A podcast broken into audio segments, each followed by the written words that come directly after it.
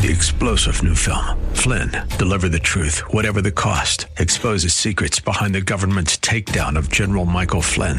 Flynn knew what the intel world had been up to. He ordered the first audit of the use of contractors. This set off alarm bells. He told the truth. He was the most dangerous person for Donald Trump to hire. They had to get rid of Flynn. Flynn, deliver the truth, whatever the cost. Available now. Watch it today. Go to salemnow.com. Salemnow.com. Not at all safe.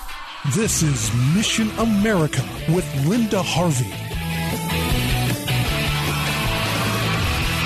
There's been a lot of focus this past month on activities in one middle school in Hawaii, GLSEN, the Gay, Lesbian, and Straight Education Network, which promotes homosexual and gender rebellious behavior among school children, recently held its annual Respect Awards event this year online. They gave an award to the Rainbow Royales, a gay straight alliance club at Ilima Intermediate School in Ewa Beach Hawaii, this middle school club promoting homosexual and gender confused identities and behaviors brags that it was the first such club in a middle school in that state. Such an achievement, or not, if anyone is concerned about the long term welfare of children and even perhaps honoring God. In such clubs, vulnerable children, some as young as 11 or 12, are affirmed in same sex attractions or gender confusion. This is the despicable mind game played by GLSEN in its support of so called LGBTQ clubs in schools all over America. And tolerance? It's a joke, as children in such clubs quickly learn to despise Christianity and hate the saving power of Jesus Christ and the freedom he would give any of them from sin. But they are taught instead that our objections to the sins of homosexuality and gender rebellion are to be called ignorance, according to a sign held by these kids in the GLSEN Award video. Children have to be taught taught to hate, and here we are with wicked adults facing millstones if they don't repent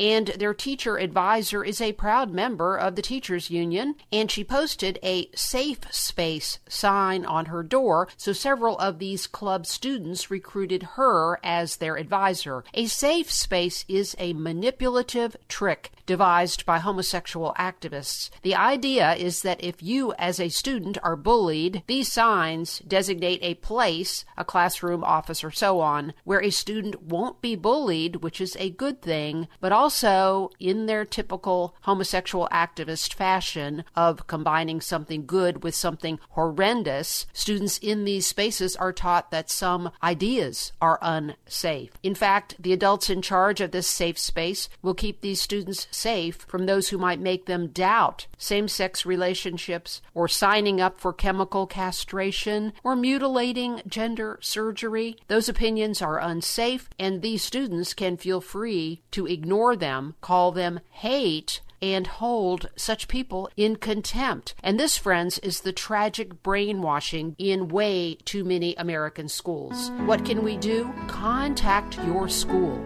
Pray for these clubs to cease operations, period. Teach your own children the truth that no one is ever born this way and these behaviors are always a grave sin in the eyes of God. And the good news is that many people have left these attractions behind. If only these homosexual club students could hear that message. I'm Linda Harvey. Thanks for listening. For more information and lots of news and Christian commentary on today's culture, log on to missionamerica.com. That's missionamerica.com. And be sure to listen to Mission America every Saturday afternoon from 1 to 1:30 here on AM 880 and 104.5 FM The Word WRFD. And remember, with God, all things are still possible.